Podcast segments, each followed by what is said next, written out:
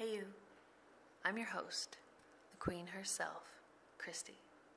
Welcome to Queen of the Clouds. This podcast is my heart's transformation, a love letter to those willing to listen, and kind of a personal ad to find other weirdos like myself. I will tell you things about myself and express my personal perspective and opinions on everyday life. I'll also share many details of the trials and tribulations my heart is enduring. I hope to fascinate you and amuse you with my word vomit. I don't know you yet, but I want to. I'd love for this to turn into more than just me talking your ears off every week. I want to hear from you and be vulnerable with you. This podcast will also serve my occasional need to revel in nostalgia, letting the ache and glee overwhelm me like a great fucking song. The kind that hits you right in the feels, or that just feels really good. Songs like this prove to me that there are others out there who feel what I feel, or something close to it. They help me feel connected. Full disclosure there will be profanity along the way because taming my foul mouth isn't likely to happen within this lifetime. I drop F bombs everywhere I go with no exceptions. Inappropriate content is also extremely likely since I plan to be unapologetically honest. However, it starts and wherever it leads, I'm delighted to have you here with me. Thank you for joining me on my very first episode of my very first podcast. Let me start by explaining why I have crowned myself Queen of the Clouds. The idea first came to me while endlessly brainstorming titles when King of the Clouds by Panic at the Disco played, and it just felt right it sounded exactly like what I would be the queen of if I were a queen. And if you ask my daughter, I am the queen. I've also always been a dreamer with my head in the clouds. I consider my vivid imagination to be a remedy of sorts, an escape, really. Some might call it a coping mechanism or avoidance, but I won't get into that now. I am a considerably curious creature always searching for the who, what, when, where, why, and how of things. English was my favorite subject, and I dreamed of being a real writer, a poet even. Somewhere along the way, I lost myself so immensely that I forgot everything I ever wanted out of life for myself. I heard somewhere that reality is an acquired taste and I don't yet have the stomach for constant reality. So, when reality is much too much, as it often is, I turn to my curiosity and my imagination for escape, for solace, for that ever so unreachable relief, way up in the clouds where I feel a bit more free until I don't. What I mean by that is sometimes the very thing that sets me free betrays me because with every outlet I have for my mental freedom, there are usually elements that hit a nerve or seven. For this very reason, I sometimes avoid my known favorites just to steer clear of that pain or sadness. And other times, I drown myself in it I have very recently been shown that we have to feel pain to learn from it. I have spent most of my life avoiding my pain with intermittent wallowing in melancholy. So at this very moment, I'm in a tremendous amount of pain, both physically and mentally. My body is seemingly rebelling against me as punishment for my lack of self care, while my mind is overwhelmed with the thoughts and questions brought on by the sudden resurfacing of repressed memories and unresolved psychological trauma. This pandemic has also taken its toll while teaching me a lot at the same time. I feel disconnected. I've lost the closeness I once shared with great friends to social distancing, and I spend more and more time alone than I have in my entire life, which I'm sure countless others may also be experiencing. I haven't felt this alone since I was a little girl. It might be needless to say, but I'm gonna say it anyway. Being alone hasn't always been easy for me, mostly because, with only my own thoughts for company, the darkness is free to encompass me, which is why I like to keep my head in the clouds. Thanks to this pandemic, I was forced to begin learning how to get better at being alone with myself. It took a little getting used to, but I now enjoy the time that I spend alone, mostly because my greatest ideas are born in this aloneness and my creativity flourishes. Nevertheless, I am still consumed by sporadic waves of bone chilling loneliness. Alone and lonely are too often confused but one can exist without the other, and they can occur simultaneously. While I don't mind being alone, feeling lonely is the worst. So, I aspire to connect with you. I will reveal my realest, deepest feelings, thoughts, fears, joys, everything really, with the hope that you might relate to something I say. I want to make you laugh and cry and rage and sulk and feel all the feels with me. And I mean this in the best way. Like when you watch a great movie or read an amazing book,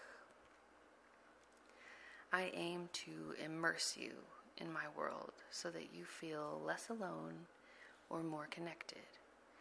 At the very least, I want to entertain you.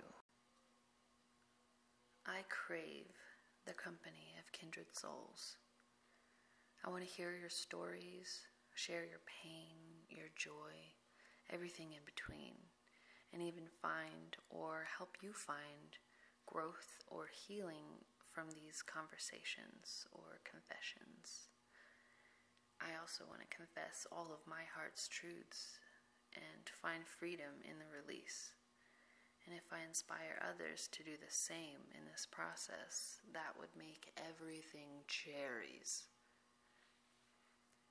If you only learn one thing today, let it be that holding it all in comes with a weight heavier than anyone can bear for too long.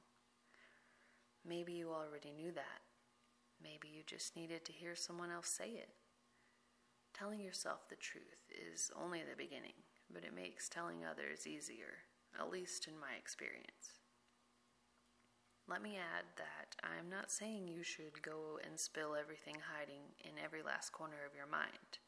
I am only attempting to be strong enough or brave enough to say some of the things other people feel but can't yet talk about. I want to break the chains of judgments and stigmas that render us silent in our suffering I want to help empower you to say what you actually mean and be who you actually are or want to be. Starting to speak my real thoughts and feelings has released me from the cage that I've felt trapped in my entire life. Take off the metaphorical mask with me, the one that forces you to smile when you don't feel like it or directs you to say you're fine when you're anything but, the one that encourages hint dropping rather than just saying what you want. Revealing our authentic selves can simplify things. It can help us learn to love ourselves truly, and it can deepen our relationships with those we share with, which makes us feel connected Well, it makes me feel connected, and I hope it makes others feel connected. If you feel like something is missing, or if you seek more connection or searching for anything, even if you don't know what it is, maybe we can find it together or at least start looking for it. I'd like to pause for a moment to say, however, you ended up here listening to me, if you're still listening, thanks for sticking around, and I hope you'll keep listening. I'd also like to thank Spotify and Anchor for making it possible for almost anyone to do this. Conversations are my favorite pastime. There is nothing I love more than a great fucking conversation.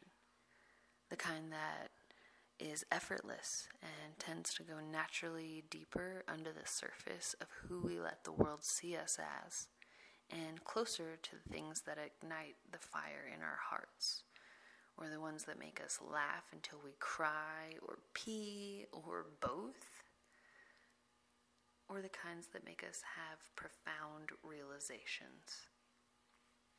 I crave conversation like I crave validation. My need for validation is a truth about myself that was a bit difficult to accept. I had not considered myself to be egotistical or conceited, and I still don't. But society can cause someone who needs validation to come off that way, especially if they have any self confidence whatsoever. In my case, not only do I want to be the best at whatever I'm putting my energy into, I want you to tell me that I'm the best. Stroke my ego, baby, because I could really use a pick me up. The reality of this is that I struggle with my self worth in a major way, or at least I have, but I'm working on it. I have valued my own self worth based on what others think of me, or worse, what I think they think of me. It is known that almost everyone, narcissists aside, almost everyone is their own worst critic. I am not immune to this. I beat myself up day after day with my own harsh judgment of my every thought and action. All the while, those I love who love me are nothing but encouraging. This encouragement has filled me with so much of my needed validation that I now believe the world, or at least those in it who relate to me, need to hear what I have to say. That being said, I think it is time to wrap this up. I want to end today with an original poem by yours truly, which might become a thing I do. I'm not sure yet. In order to read you this, I must confess to you something about myself to provide context of this untitled work. I suffer from and was clinically diagnosed with anxiety and major depressive disorder, among other things, but those aren't relevant to this poem. Okay, that wasn't so hard. Now you have your context, and the poem will follow. I scream and scream, louder and louder. No one can hear me. My voice lacks the power. I don't convey severity. No one takes me seriously. I lack confidence, clarity. I can't speak my truth. I'm just so confused. My pain goes unnoticed, my questions unanswered. I bury it inside myself. It doesn't matter. No one can help. This dark place is my cancer. People ask how I am, but don't stick around for the answer. Or they aren't actually listening. It sickens me. They lack attention, affection, compassion, morality. I spill my thoughts, however brutal. My attempts are always futile. Sometimes I get laughter as if I've told a joke, sometimes silence as if I never spoke. Other times I'm told to calm down. Down? Down? I can't seem to get up. I feel kind of fucked. So lost, deluded, disconnected, muted.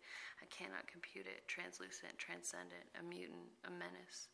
They don't seem to get this. I'm feeling so reckless, so restless, relentless. I'll never make sense of this. I can't seem to shake this. I can't take this. I don't think I'll make it. I can't fake it. I can't face it. I'm just trying to race it. Beat it, defeat it. I'll never be free of it. I'm dying to flee from this, but I will never not be this. I'm starting to see it. The clouds are clearing.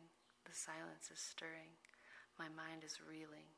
I can't stop these feelings. I can't stop caring, but I can't be daring. No boldness, no bravery. No one else who can save me, frozen in fear. How did I get here? Uncomfortable in my own skin. When does it end? I'm trapped in a prison of my own making, with no walls for safety. I'm yours for the taking. Let me drown in the darkness I've been evading. I'll let the weight of it all sink me to the bottom of my ocean of tears. I'll give in to every last irrational fear. How did I get here? How did I get here? How do I get out? Thank you so much for listening. If you like what you heard or know someone who might, tell your fellow freaks and come back again to fly with me, your self proclaimed Queen of the Clouds. Christy. Until next time.